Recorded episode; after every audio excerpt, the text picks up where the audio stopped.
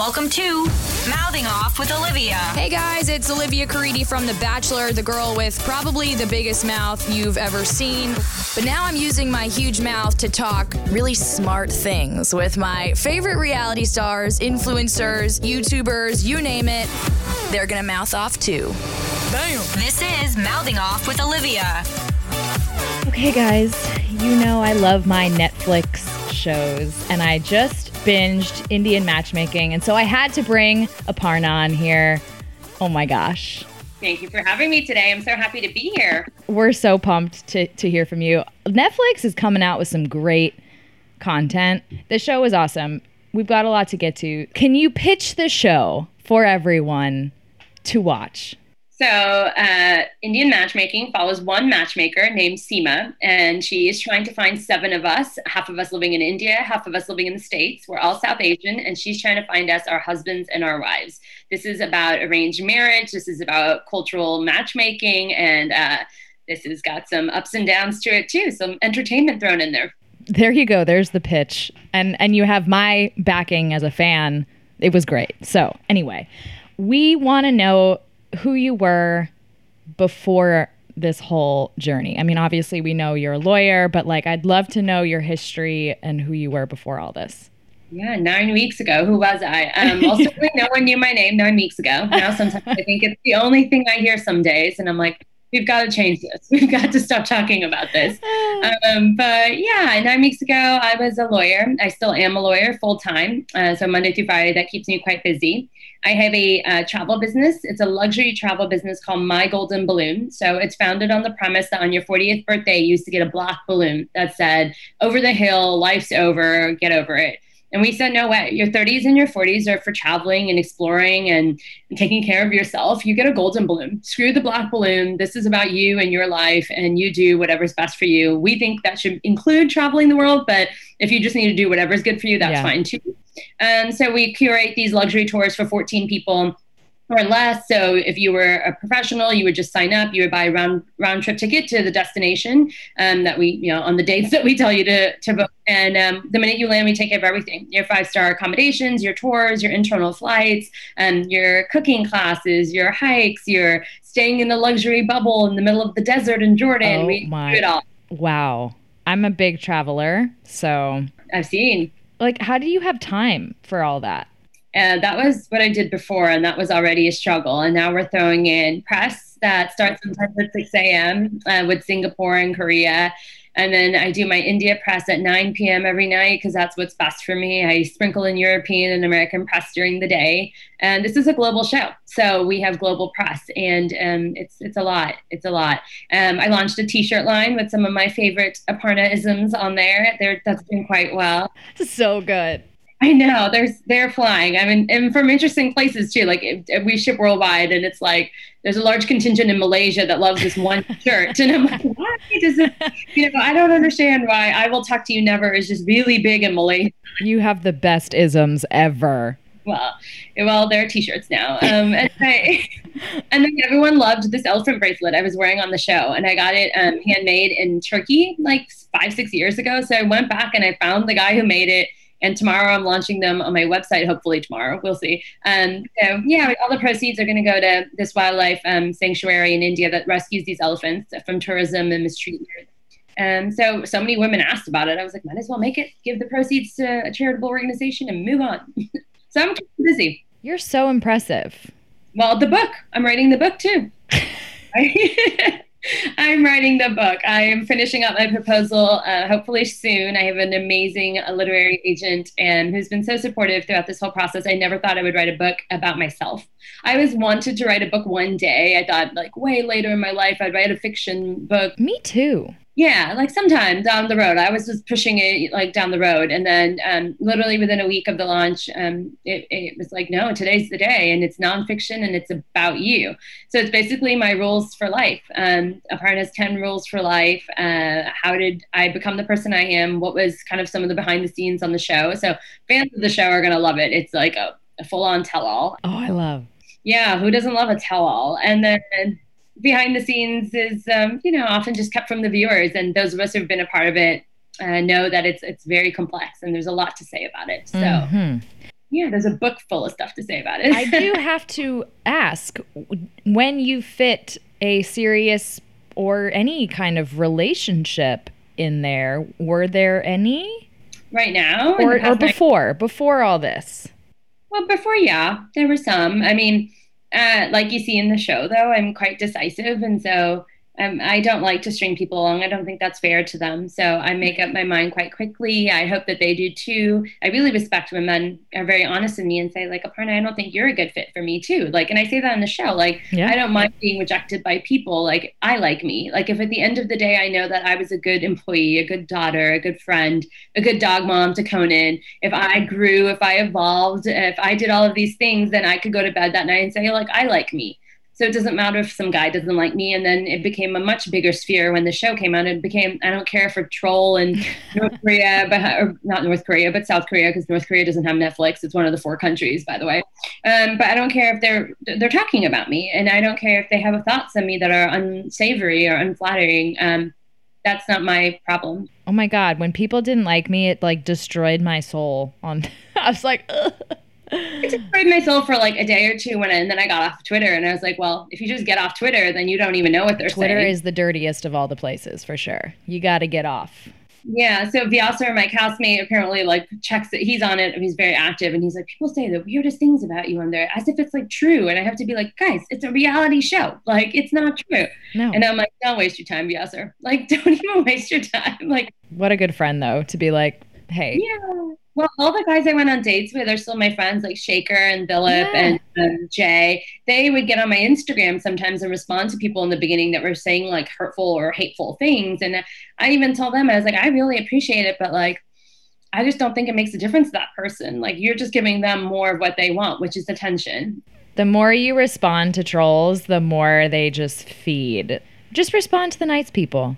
I literally just don't respond to the other people. Like I just don't. Uh, I don't block them. I don't delete them. And sometimes they'll come back and be like, "You deleted me," and I'm like, I want to be like, "Go see below. You're still there." But I'm like, don't even respond to that. No, it's abort. not even worth it to be like, "See below. Your hateful comment is still there." Abort mission. No, no, no. Um, I do have uh, Facebook questions as well, so I'm going to pepper these in here.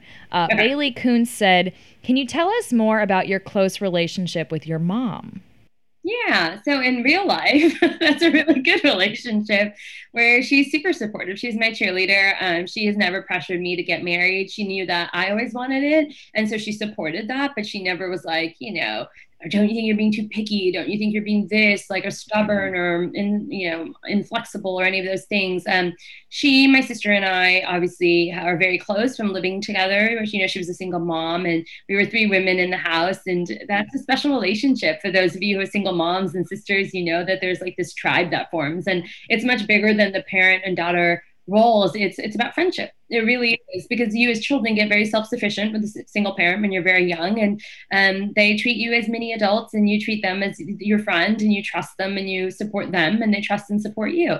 And so it was really interesting to see the way they you know on the show that the viewers see her as someone who's like people are like she's toxic. She has so much say in your life. And i was like really? She has none. I went to the schools i wanted. I traveled as much as i wanted. I moved wherever i wanted. And i did everything i wanted and she always was there to support me it's a beautiful thing to have parents like that because I'm hearing from thousands of women all over the world who are pressured into things by their parents before they're ready, like marriage and matchmaking. And it's just really sad to me that a parent wouldn't say, like, oh, you're not ready. Like, then I'm gonna back off. You tell me when you're ready. Yeah. Like my mom's the same way. So I loved I love hearing that because we're also friends first and it's so great. It's amazing. It's a special relationship and you can transition quite easily into that in your teenage years. Um, and I never fought with her. I mean, yes, we fight as in like sometimes we disagree because we're two different human beings, but like we never did like that, oh, I hate my mom thing or she's not, she's grounded me or, and it was none of that. I took care of everything I needed to take care of. Like I got myself to school in my own car. I, you know, had my own after school job. I had all the clubs I was in and she was, I was just proud of me. It was really simple. It was a really simple transaction um, our whole life. How the heck were you cast for this show on Netflix? Yeah, so I was in the LA airport on a Sunday morning flying home to Houston after a weekend visiting friends. And I was on Facebook because my flight was delayed. It was a United flight. It's always delayed. Always delayed. always delayed, United. Team Delta. yeah, literally. I'm like, but I live in Houston, so I have to fly United. Um, and so I'm like, okay, so I'm in line scrolling through Facebook, scrolling mindlessly, and someone's like, Are you single? Are you South Asian? Are you wanting to get married? I was like, Yes. And they were like, Well, you know, apply here. And I replied right there, forgot all about it. And then a few days later, they call me and they're like, Hey, you applied to this um, show. I'm like, Did I? They're like, Yes, a matchmaking show. I'm like, Interesting. Tell me more. And they're like, We'd love to start the casting process with you. We'd like to jump on Skype with you. And and, and then it kicked off. And two years later, here I am. well, okay, wait. So just for timetable's sake, when did you film the show? A year ago? April to December of 2019 was our uh, the whole show's taping. So I didn't start filming till May because, as you can see on the show, they are in Denver and Austin and Houston and New York, and then they're in Bombay and Delhi, and so they are jumping uh, from place to place. But I filmed on and off from April, from May to December. I was the last person that wrapped the whole show in December, December 15th it's kind of obvious that there's travel going on, but then there's other points where I'm like, wait, it seems like everyone's in the same place. It, I don't. It's just hard to wrap your head around the fact it that is, because it's so ambitious. I don't think I've seen it before. Like when you you know, you're on The Bachelor, you're all right. in the same house, and you're all traveling together. When you're in Love Is Blind, you're all in Atlanta, and then all going to Mexico. Here, it's like we never even knew the other people. Like I never knew anyone except the people I went on dates with. And so when the show came out, I didn't have that support structure that a lot of you have right. as cast um, that was something we had to create after the fact, which was really hard and really difficult. I mean, we, we did our best, but it, this is also COVID times where we're not just getting on a plane or doing reunion shows and getting to know each other. And um, just because there was no reunion show, it was done on Zoom. There was one on YouTube that uh, Netflix India hosted us with, but um, yeah, I still haven't met a majority of these people except for my dates. The way that I'm going to speak in terms of the way this show was presented. Okay. okay. So at least we meet you and you've got these funny one-liners and you're what you th- 34 at the time mm-hmm. is filming? Yeah, 34, you're a lawyer. It really came off as like, "Oh my gosh, I have to get married. Pressure's on." Were you really like putting pressure on yourself at that time? Cuz you don't seem like someone that's like chop chop. I am. I really? am chop chop. Yeah, I've been ready for years. I just haven't found the right person. So everyone's like, well, just pick someone. And I'm like, that's not how it works in my life. Like in my life, I'm picking, like I said in the show, my family member. Like I didn't pick my mom or my dad. I didn't pick my siblings. I'm not going to pick my kids. In fact, most of us know that we might not even like our own kids one day. Like, let's be honest, they might have different personality types and they clash with us. And that's what the fights are about. But who do I pick? That's my family. I pick my spouse. And I take that decision very, very, um, it's very important to me. It's a big decision. And so I'm not going to just settle and I'm not going to just figure it out. Everyone's like, but you're such good friends with all three guys in the show. Why don't you just marry one of them? And I said, a friendship is different than your partner. Yeah. A friendship, you can have friendships with many people because they fulfill a part of your life, but they don't fulfill all of you and the things that you need in a partner. They maybe fulfill some of them. And and so for me, I'm I feel the pressure for myself. No one's ever put it on me. I just want to start that chapter of my life with with a partner. And I think it's interesting nowadays we don't call them husbands and wives. We literally call them partners because they're the people that stand beside us and, and face this crazy world, you know, with us. And um, that would just be nice. I'm a hopeless romantic. I really am. I just want someone to live this life with, you know? It's I think it's life. really cool though that, you know, you, you do want to get married, but you're also adamantly like not going to settle. Like you do believe that the right thing is out there and, you know, you're not going to just date a friend kind of thing. That's really cool. Yeah, I mean, I think it's made the job a lot harder for people like Seema or like anyone who's tried to set me up, but like that's just the way I feel and that's just a preference. And I know that people are different. And I think that's really interesting about reality TV. Everyone has an opinion on the way that I want things done. And I'm like, that's only for me to have an opinion on, really. Like, unless it affects your life in any way, which I'm pretty sure it doesn't. Um, that's my preference. That's who I want to wait for. And that's who I am waiting for. And I do believe I will find them. I really do. Did you know of Seema before all this, or did you meet her through through this process? I met her through the process. Yeah. What it, what was your first impression of her, and did you think that she got you? I was a little concerned because right off the bat she asked me if we could speak in Hindi, and my Hindi is like that of a three year old. Like I can barely babble in it. Like I can't when I go to India, I like check my friends one year and they were like, You lied to us. You said you spoke it. I was like, No, I said I could understand it and I was somewhat proficient. I was like, I did not say I could speak the language at all. And so here she is. She's like, sits down and she's like, Hey, can we speak in Hindi? And I'm like, No. No. And now I'm like, How am I going to explain things to her when English is like obviously something she's not comfortable in? And she, I start going off on like what I want, which is actually only two things, which I think are pretty simple. It's I want someone who's more introverted, laid back, and relaxed. And then I want someone who's very intelligent. And I don't just mean like book smart. I mean someone who's like constantly learning mm-hmm. and growing and then sharing that with me because like I'm never going to read The Economist. I, I, I, could probably, I'm never going to. But if they want to read it every day and and share with me every day what was like so awesome about The Economist to them, I would love that. I would love that for the rest of my life, um, because that's their interest and that's what they're sharing with me. It's a two part. It's a two prong that they love it and then that they're sharing it with me. Um, and this is all very hard to say in three year old Hindi. So I'm thinking like, um, is she gonna get it? Yeah, is she gonna get it? So you see me trying to say things to her. I'm like, oh, I want the introvert, and she's like, no and I'm like, oh, she didn't understand the word. I'm like, like not the funniest guy in the room. And she's like, no. And I'm like, you know, he doesn't have to like comedy. And she's like, no. And I'm like, he doesn't understand me. Oh my God, she doesn't understand me. So you see me seeing people like, those are some strange lines you said. And I was like, that's because I was trying to explain the whole thing in 10 different ways to get her to understand that I want the chill guy in the room. Like when you go to the dinner party, I don't want the guy who's like telling the story. I want the guy who's like listening. Yeah.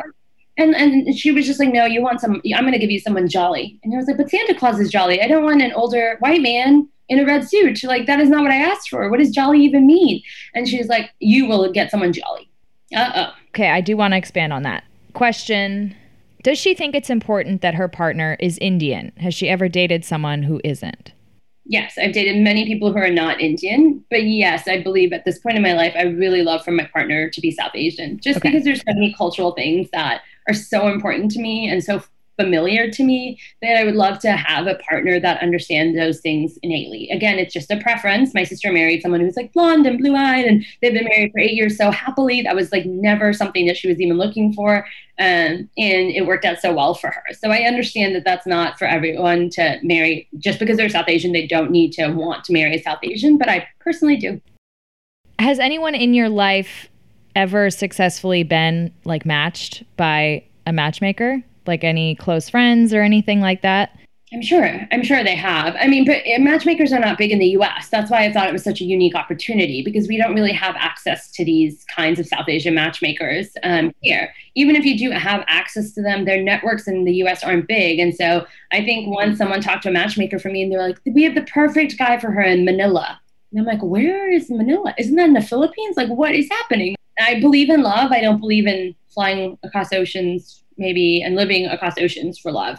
Um, and so for me, this was just such a unique opportunity that they said this woman had a network in the US and was going to find me people here. So I don't think that's an opportunity that any of my friends have had. And so I can't really speak to it. But a lot of them have gone through very traditional ways of getting married, such as like one of my friends went to India, met a girl for coffee, and then got married like a month later. Um, so he definitely, he's like, I met her and I knew. And we had a real conversation about our life and what we wanted. And they are so happy with their kid right now and living in Houston and uh, everything's great. They're a wonderful couple. They're very compatible. So I, I do know very traditional stories that have worked out.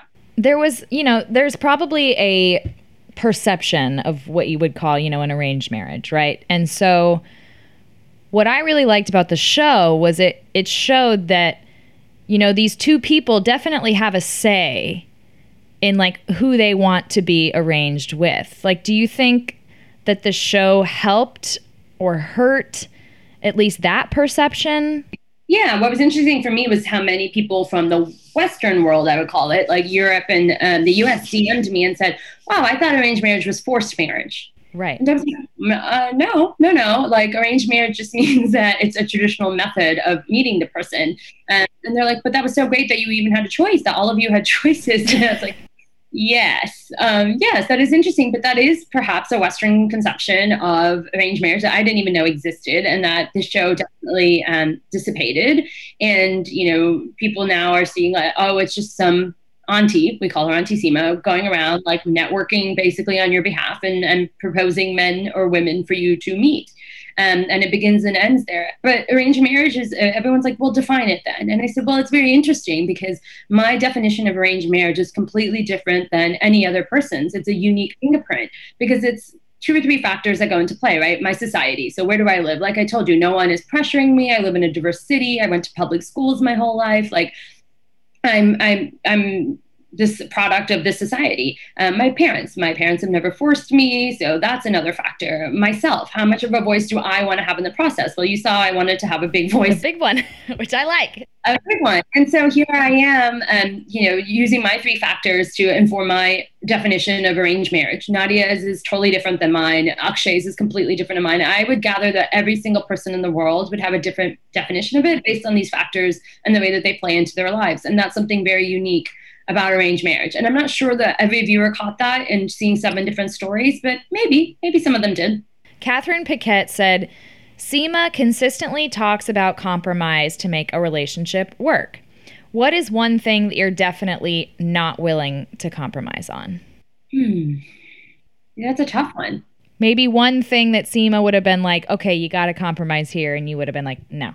I'm pretty flexible as long as it says two things. Like, as long as long as they're like intelligent and laid back. So maybe my deal breakers are if they don't have those two traits. Um, mm-hmm. And that's the thing I'm not willing to compromise on. Like some people are like, oh, you don't need someone who's like that smart. Um, like, well, I actually want that. So yeah, that's gonna be my thing. I've never put um, like some of the other people put like heights or like uh, preferences of skin color or, or caste or something like that. That's never been for me. I've um, now in my 30s and I'm, I'm quite aware of what's going to be a good fit for me. And it's not my personality type, but that's not, I'm not looking for a clone of myself. I'm looking for a partner.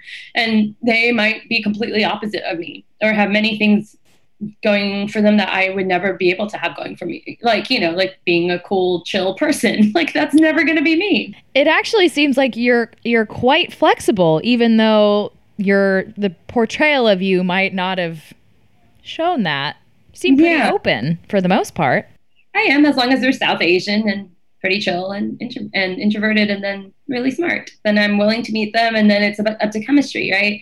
I even say that in the show like philip was a really good match on paper and then we didn't have any chemistry. So i called him a unicorn on paper.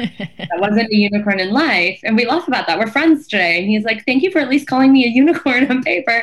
Thank you for acknowledging that i am a unicorn yeah, he's such a great guy. He's got so many cool interests and he went to awesome schools and he's really into education and he's so smart and like he's got all these things going for him and like it just wasn't for me and him. So I also acknowledge that there's something there, like an X factor that like can't be computed through biodata.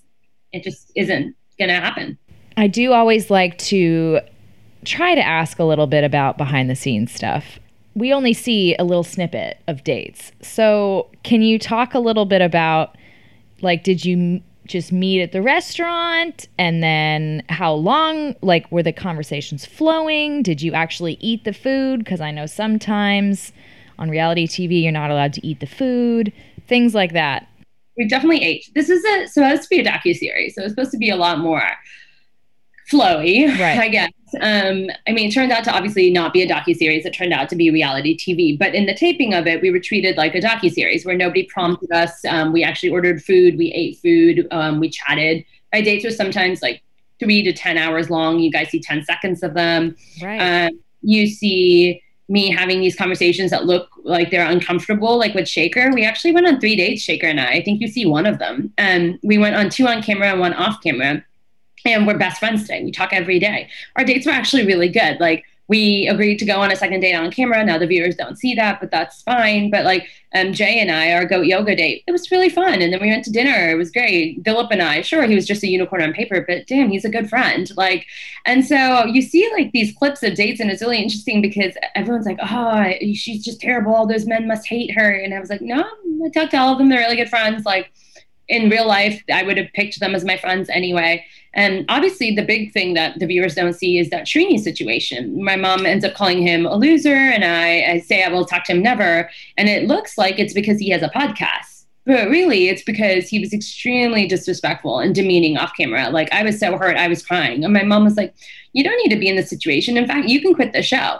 And I told them, I was like, I don't think I'm going to, I don't know if I'm going to move forward with the show at this point. And they're like, No, no, no, it'll never happen again. Like, are bad. And I'm telling them this, and I tell Seema this, and I tell I say it on camera and everything, and it all gets cut. It all gets cut, and I guess it just doesn't fit the perception of um, an angry, mean lawyer lady that she was hurt and vulnerable in the process and got trampled on by someone and was demeaned like that.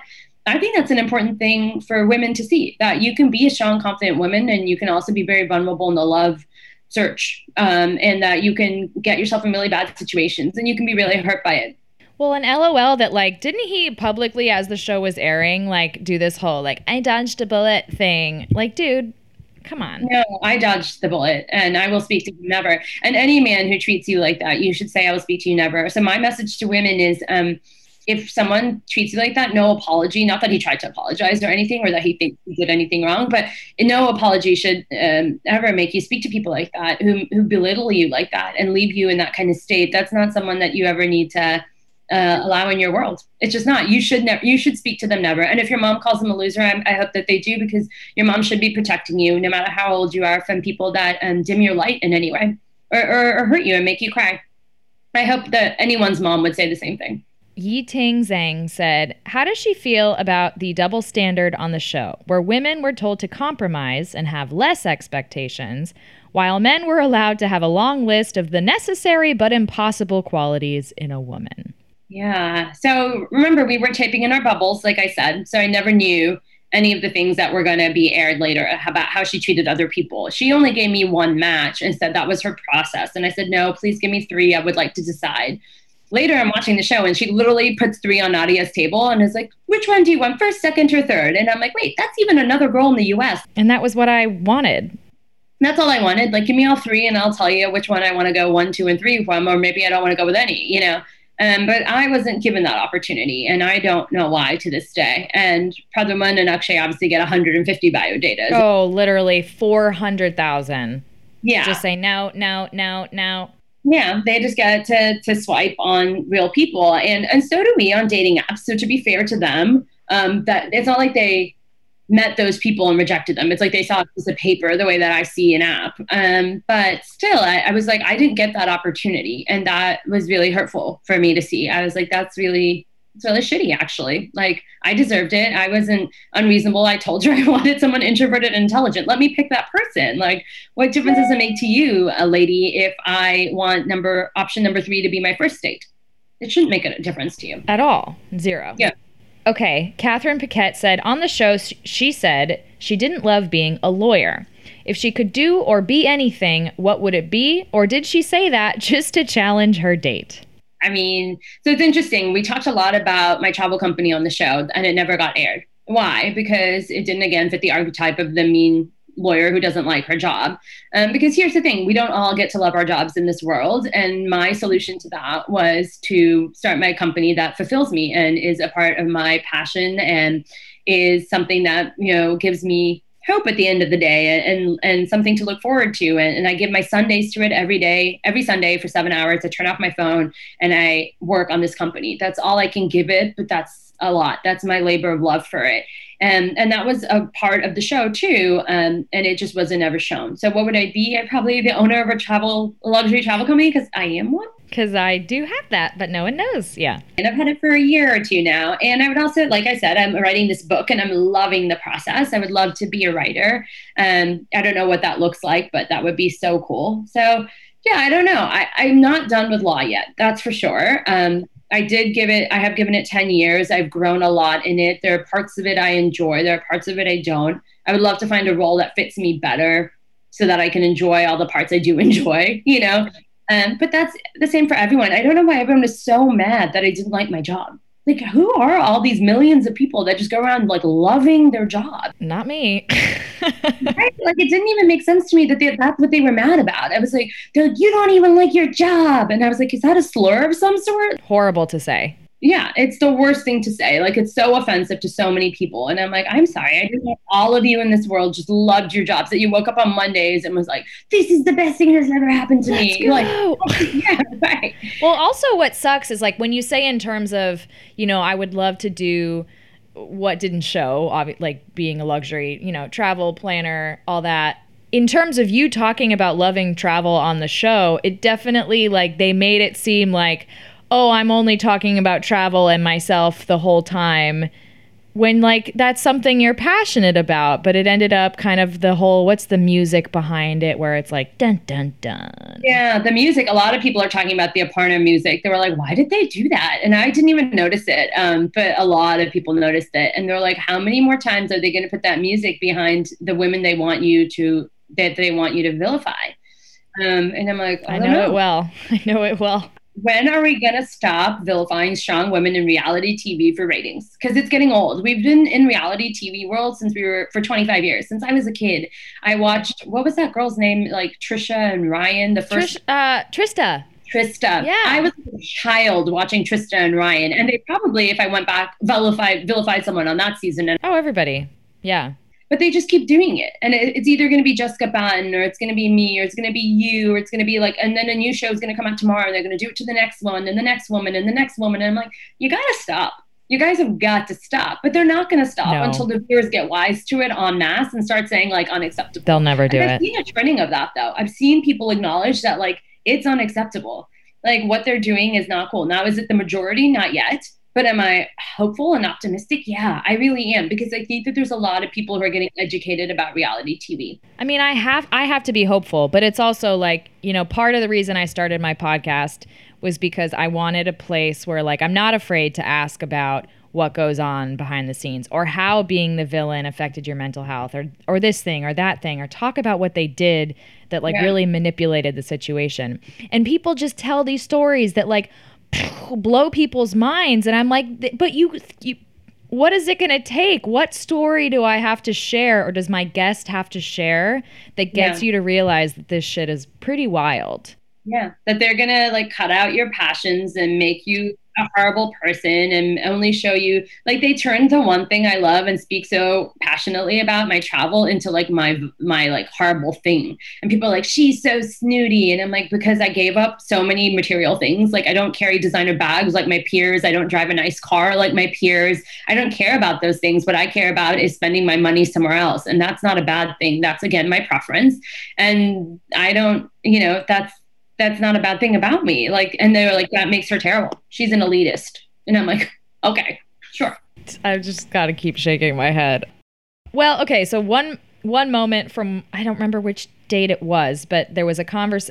I think it was the same where you were talking about travel, and then it was insinuated that you don't know how to relax or something. Yeah. In general, what do you do to relax?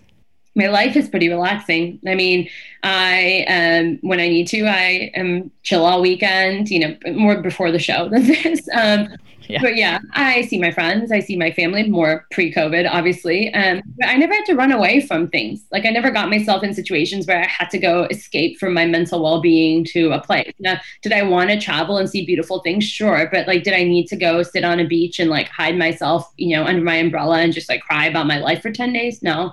Like when I took twelve days off, it was a huge deal in my profession. That's like unheard of. And I went down to Argentina and I went to Mendoza and Buenos Aires. I climbed mountains in Patagonia. I scaled glaciers. I mean, like, I did it all. Like, I was horseback riding. I, but then some nights when I was out with my friends, they'd be going out to a nice dinner and I'd be like, I'm going to stay back in the hotel and sleep Yeah. or watch Argentinian like TV. TV. Like, yeah. Or I'm gonna skip um, whitewater rafting today and go to the spa because like my body hurts on that hike we did yesterday and I'm not comfortable and I like spa like today a spa day sounds good to me. So like while I'm on a trip, I take care of myself in the ways that I need to take care of myself. Like I have like self care. You know, it is my holiday at the end of the day, but I'm also so amazed by the world every time I see it that I don't want to be under an No. umbrella on a beach. Like I want to be scaling the glacier instead. And that's the way I want to spend my 10 days. So again, like me hating the beach was like this horrific thing to like 90% of the people who viewed the show. And I'm like, why? I'm not asking you to hate the beach. I'm just telling you I don't like it personally.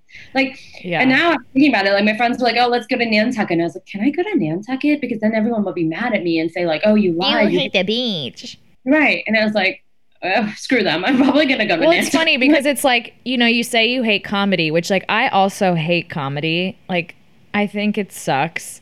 Sorry everyone. But then I also like don't do beaches. Like if if I'm getting a vacation, the irony of it is like you know, I also did 10 days in Patagonia hiking my ass off, dying. But that's what to me is a vacation or like a relaxing thing. Yeah, for you, that's like the way that you want to spend your days off. Like, I'm not telling anyone how to spend their days off. I'm just telling you this is how I like to spend my days off. And like, yeah, I said I don't like to be on a beach for more than three hours because it, part of me is like, what am I doing here? Like, Like I'm so I'm getting sunburned and you know, I can't read a whole book in one day and then I'm just sitting here. And then the sunscreen is sticking to me, and I'm like a big And I'm covered in sand. Oh.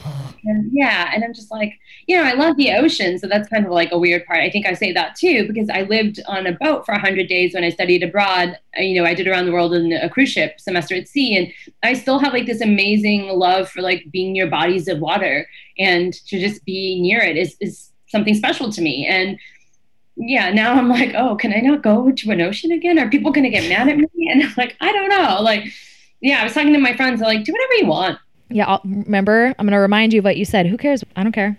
Literally, if I want to go to a beach, I'm going to go to a beach. Do I love every moment of it? No. Am I still going to post a picture of me? Like, Damn yeah, right, because I'm cute. yeah. Allison Aslin said, What was her favorite thing about the whole experience? You know, I think it was an overall like the taping was really fun. Like I didn't know what would come of it, obviously, but I'm such a like a, a, nerd, and I loved learning about this. It's a whole new industry in Houston, Texas. We don't even meet people that talk about it. Yeah. I didn't know about production teams and sound guys and production assistants and how people climb the ladder and like the like the politics and the bureaucracy, and it was crazy. I had a small crew, relatively, 16 people followed me around everywhere. I've heard um, my sound guy was actually on The Bachelor and was like there was 200 of us. Oh um, yeah. I mean, but we're not like we have one producer, but then there's just like eighty-seven thousand sound camera people. Like we don't have any personal, you know. Yeah, we had like four or five producers and then like the sound people and Jeez, stuff. But crazy. for us, it's really interesting because it is such a unique experience to be such a lean team and one that was traveling all the time. So they were very close to each other. They would just like pop into your life for three, three, four days and then leave and then pop in. But they were always together. So it's like you were like almost intruding on this really cute family every time you were being taped because you were the lone man out. They were all like the friends, and you were like, oh.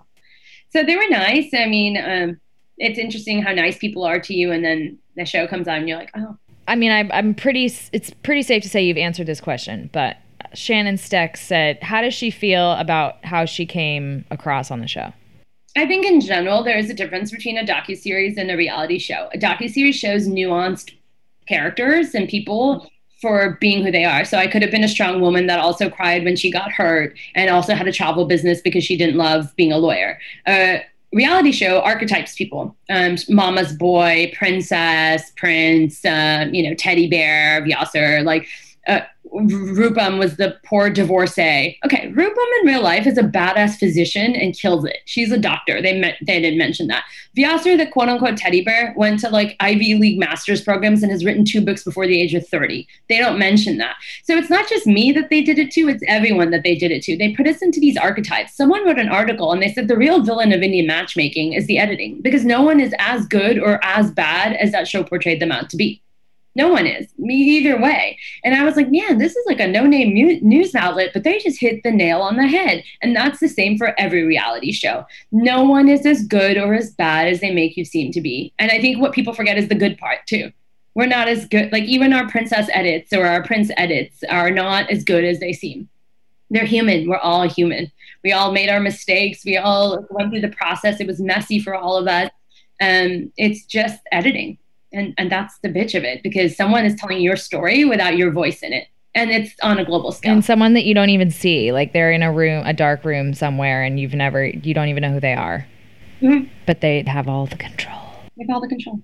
Uh, another question. Were you happy with the portrayal of south asians? There were some critics of course who you know thought it was irresponsible racist colorist. I'd love to hear your take. Yeah heightism, colorism, casteism, sexism. The show did not sanitize any of it, and that's for the best because as we have these conversations, I think it's very important that um, we bring it to light and we speak about it, and that we have these knee-jerk reactions so that we can progress it to a point where hopefully one day we don't need to talk about it anymore. But here's another thing: South Asian media. It has not existed uh, until now. So, Family Karma and Bravo is a relatively small show, but it has an American reach. Right. Uh, Never Have I Ever, of course, uh, trended one. And then there was this show. So back in the day, there was just the Cosby Show, and that was Black America. and that was our only representation of it. And if you didn't know anybody or if you didn't know much about the culture you believed that was true.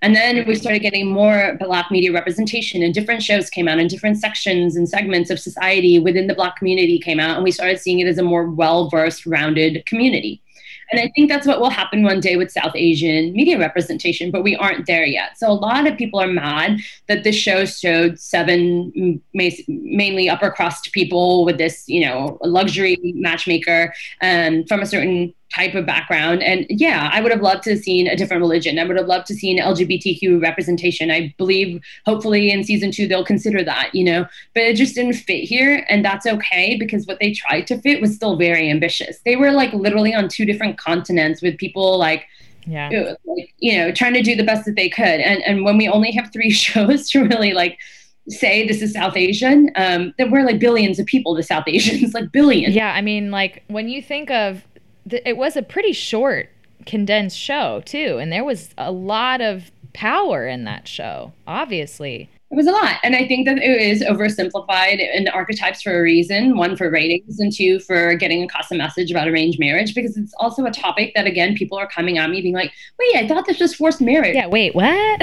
There's a baseline misunderstanding about the whole process, and then you're trying to introduce like people into it, like characters and portrayals, and so I think that um, we they did the best that they could, and I will always give them you know props for that. Um, obviously, there was no South Asians that made the show. There was only one, and she didn't really have much of a say in it. And so I think that would be very important too to get South Asians in the in the room when you're making a show about South Asians.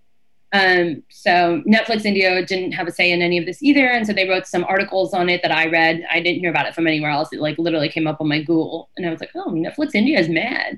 Um, but there was a lot uh, to be said about people from the community being a part of the process. Jara Nally said, I'd like to know what Aparna's dating life is like, if she's still single. Yes, I am still single. I have not dated anyone since COVID started. I people are like, "Oh, you can meet over Zoom." Texas is a really bad situation. I see it getting much better up east um, in the Northeast, and we do not have that situation where we can go on first dates. I mean, maybe you could uh, go on a first date with a mask on and stuff, but um, our our hospitals are full, and it's not a great situation out there. So um, I'm taking some time off. I'm taking a breather. I think this is a big life event that obviously happened to me, and I was not prepared at all for it. Um, and I'd like to address that. Like, I'd like to be a little less busy so that I could be a great person to meet and not be a sad, busy person that like take time to like a, a new relationship. Like, that's not fair to them. That's not fair to me. And so I'm hopeful in the next few months that maybe I'll get back on an app or two and meet someone wonderful. Um, I am planning on moving to New York, so maybe it would be easier to just move there. Yeah. Um, all, all cool girls are moving oh to New York. Yeah, it's going to be good. I, I, think like a change of pace and a change of scenery would be good too. And um, I don't know, someone said like, you know, that would be fun for you to be in the city. And I'm like, I just think that I'll walk down the street and no one will know who I am. And that would be great too. Like, I love the an- anonymity of New York. Like, yeah, it's it's so crazy. Like we where there's just so many people who don't even look at anyone yeah. else. Like everyone's just doing their own thing. They're not looking at who's around. I actually was at the park today. I, I nanny these two kids, and Bradley Cooper was there with his kid, and I just didn't even see. That's New York. also, I just think that this show obviously has a smaller viewership than maybe like other franchises because it is the first season of it and it's global. So I don't know. I just think that um, it'll all fade away and I'll just be in a new city and it'll be uh, amazing. And I would like to try dating again as soon as I'm ready. And I am ever hopeful that I will meet someone wonderful. you will. Have you been like spotted by anyone ever? Yeah, yeah. I went to Chicago for work and I was out with Shekar and then it was just like crazy. It was like a few people like every minute would be like, "Oh my god, are you Shekar and Aparna from the show? Are you dating now? Is this like a behind the scenes thing? Did you guys not announce it?" I was like, "No, no, no. Hey, hey, we have always been friends. I'm here for work." Like, I was like clarifying myself times ten, and Shekar was just laughing. He's like, "This is crazy." Um, so yeah, it's been it's fun though. I mean, it's still cool to talk to viewers, especially in these COVID times. You don't really get to meet them, but um, definitely uh, when people are taking selfies with me, I'm like, keep your mask on. Please, thank you. Our mask on when we do selfies. It's okay. We're still cute. Yeah. What are your DMs like? Like, are people sliding in trying to set you up with their cousin? a lot of that. Um, Okay. I mean, thankfully, it's, we're week nine now, so it's slowed down a little bit. But it was like thousands at first, and then hundreds, and now it's like petered off. I, I still get hundreds probably a day, but um, yeah, I, I I'm very flattered. Maybe Mr. Wright is somewhere in my DMs. I don't get to read all of them. Do you, if you need an assistant, like, I can hop in there and make a database. I'm gonna take a base. I don't know. Again, like, am I really ready? And and who's really in my DM box? Can I just meet them on an app when I get to New York or something? I don't know. I really want to move to New York too. So maybe remember your question back was like, what do you not want to compromise? Like right now, I want to do New York. So like, I don't want someone tried to set me up with a lovely guy in LA this week, and I was like, but I want to move to New York. So, guys, we're going to adjust the DMs for oh, New York only. maybe just for now. I don't know. I'm just so like excited by the idea. When i get excited by something i want to like move forward with it. And so i want to give it a shot. And uh, long distance is always doable. I, I do believe in it by the way. I think that um, yeah i think that that's a way i've had wonderful year and a half two year relationships with people who live in different countries. And it works if you make an effort and you do the work. Um, but for now what if i could just meet someone in this brand new city i'm trying to move to in the next few months that'd be great Yeah, what's the timeline? Do you have one or is it just No timeline. I mean, I was thinking like October, and then that suddenly came up on me. And then I was like November. And then I was like mid December. I'll see you next year? Yeah, so maybe 2021 sounds good. Um, Oh. I have a great job right now. I love it. I, you know, I like I said, I'm a lawyer. I'm full time, but this particular place is a really good place, and I'm very lucky for it. I would have to leave it if I moved to New York. So then, do I look for another job there, or do I just go there and, and hope for the best? I don't know these things yet. I, I don't get more than four hours of sleep a night, so I don't really know how to make plans about what a move looks like to New York yet. Like, I need more concrete details to be made, and I, I can't right now. So you can survive on four hours of sleep a night. No, and doing poorly. I would like crawl into my bed at 3 p.m. some days, like in the middle of a work day, and just like fall asleep. How? What time do you go to bed? Well, until a week or two ago, it was I was doing press till about 12:31, and then I would have to wind down and like you know skincare routine, and then you're already you've been talking, and so you're like I'm up. And then I fall asleep at like 2:33, and then be up at like 7:30 or so to start my work day. Because if I can start my emails by eight, then I can start doing press at lunch. It's like a lot. Press has slowed down this week. I'm saying no to a lot more things also. Glad I didn't get a no. Yeah, you got to take care of yourself, though. I think that's something I'm learning about this process too. I thought it would be two weeks, then everything would die down all of a sudden, and then the third week came, the fourth week, the eighth week, the ninth week, and I was like, wait a second, this is like a marathon. This is no sprint. And um, uh, yeah, I, I'm looking tired nowadays. I'm feeling tired. I'm feeling drained. I'm not working out because I don't have time. I'm not taking care of myself in like normal small ways that I used to just like to feel good. Like and I'm not doing those things. So this is temporary. I'm excited by all the things that are happening too. So I'm grateful. But I think that there's, I wish they prepped us more for this. I wish that there was like a 101. So your reality show is going to launch tomorrow. God, I wish that too. Here's what's going to happen the world's going to hate you. Here's what they're going to say. Here's Yeah. how it's going to make you feel. Yes. You're going to feel small and little and start hating everything around you. My last question as someone who loves travel, you love travel. I'm curious if you have any places that have just in your mind have been the best. Well, I haven't been yet, but it's obviously Bolivia. it's on the list. it's on the list. Come on. I have to go during rainy season and I want to go over hop over to the Atacama Desert in Chile after it. So I want to do the the drive through Bolivia instead of like just circle. Yeah. Have you done it already? No, I wish. It's on the list. Well, come with us. Yeah, five or I was thinking like maybe I'll just move down there for five or six weeks and just like run trips, like because I love like I would love to be in Bolivia and I would love to do it five times. I've never been. Yeah, it looks beautiful. The flamingos come during the rainy season and they feed in this lake that's red. And that's why those James flamingos are so pink because they eat this red algae from this lake down in Bolivia. I gotta go. Um, I have to go. But what's been my favorite? So Yeah. this year I did a lot more South America because I knew I probably wanted to move to the Northeast. And I'm in Houston right now, so I can do these direct flights very quickly, long Yeah. weekend. Um, so I did Ecuador for a weekend, a long weekend. I did Colombia for a long weekend. I did Panama, which is like a Central America. I loved them all. I thought Ecuador was so special. Um, I went to this eco lodge there that's like super luxurious and sustainable and in the middle of a cloud forest. It was like Wow. literally another world. I've never seen something so beautiful. And then it was just a five hour direct flight. And I went with some girlfriends, That's amazing. Ecuador for the weekend. um, and then with some other friends, I did Colombia. So I did Cartagena and uh, Bogota just for like four days, like, you know, leave on a Thursday night, come back on a Monday night. And it's so beautiful to be down here in Houston and just be like, it's a five hour flight. That kind of sucks, but it's fine. Because for us to go to New York, it's three and a half, four hours anyway It's still, yeah, it feels like five. at that point. And there's like midnight flights that land you there at 5 a.m. or land you home. And I went straight to the office. I landed at like 5 a.m. and went to the office at like seven or eight back in pre-COVID times when we used to go to offices. And I so I make sacrifices obviously to do those long weekends, but I thought I would really recommend that. And it was they were scouting trips, so I scout a place before I take a whole trip of 14 people there. I want to know what the hotel feels like. I want to meet the people that I'm using for my tours. I want to do all of that. So I invite a few friends always, and we do these scouting trips Wow. yeah, it's a way to like kind of do a little quality assurance. A little things will still go wrong with travel, and you'll always have like you know things that you can't control. But by scouting them myself, my golden balloon has like a better grip. Well, if you ever need a scout, let me know.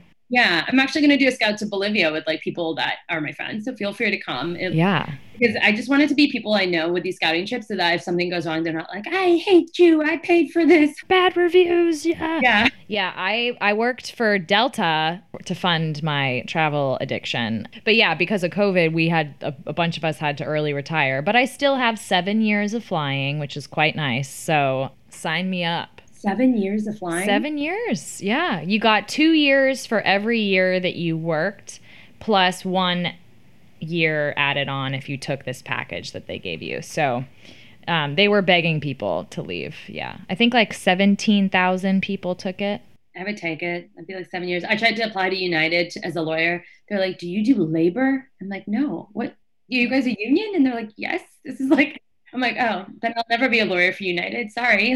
yeah, my friend worked for United in the marketing department and they they still even if you're not like working, you know, customer service or flight attendant or anything, you still get the benefits. So, That's so crazy. You're gonna have the best next seven years of your life. I know. I know. I mean, I'm in school for two of them, so like I can't do a whole lot. Your winter break. But I only have class Monday, Tuesday, Wednesday. So when you're saying this whole like leave Thursday, come back, like I could do that stuff. My friend who lives in New York was gonna join me for Cartagena, and they have a direct flight on Thursdays, and you just get back by Sunday night. I mean, you could do it. Sign me up. It's a beach, but it's okay. I hate beaches. You hate beaches. Aparna, you're so cool. We all knew that, so we didn't believe what we saw. We're all brighter than that. We are. Share your social media and anything you want people to follow. So my social media is my full name, Aparna Shewakramani. It's the only one in the world. I am positive of that. And then My Golden Balloon has its own uh, Insta page. It's at My Golden Balloon. It has its own website, mygoldenballoon.com. I kept it very simple. So you guys can join up for the, uh, sign up for the wait list now. We canceled all our 2020 trips. Um, you know, we we ran one in February. We had all of the rest almost sold out. We were so excited. It was going to be like our boomer first year. And then on the way home from Jordan, you know, we have our Petra sunburns. It was magical. Uh, the the desert, the Rum, the Wadi Rum desert was just amazing. I just posted a reel about it today. So that's how I like get my like travel stuff. I like I'm like, oh, what is this new feature called Reels? Still can't quite get it. So I don't understand it either. I just like put up some But videos. and kudos to you for for trying. That's that's I'm good. trying. I'm trying. um, yeah, so that's where you can find us. And if you want to be on the wait list, we will tell you once Bolivia is planned. And India, we're going to do India, which will be really fun. It's one of my favorite places. I think you should always go with a tour to India if you're not Indian. Um, it's just easier that way, especially if you want to do it luxury. So Will you promise to try to go to bed after this? Get some sleep.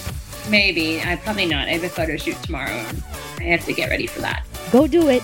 I appreciate you. We'll talk Okay. soon. Talk soon. Bye, hun.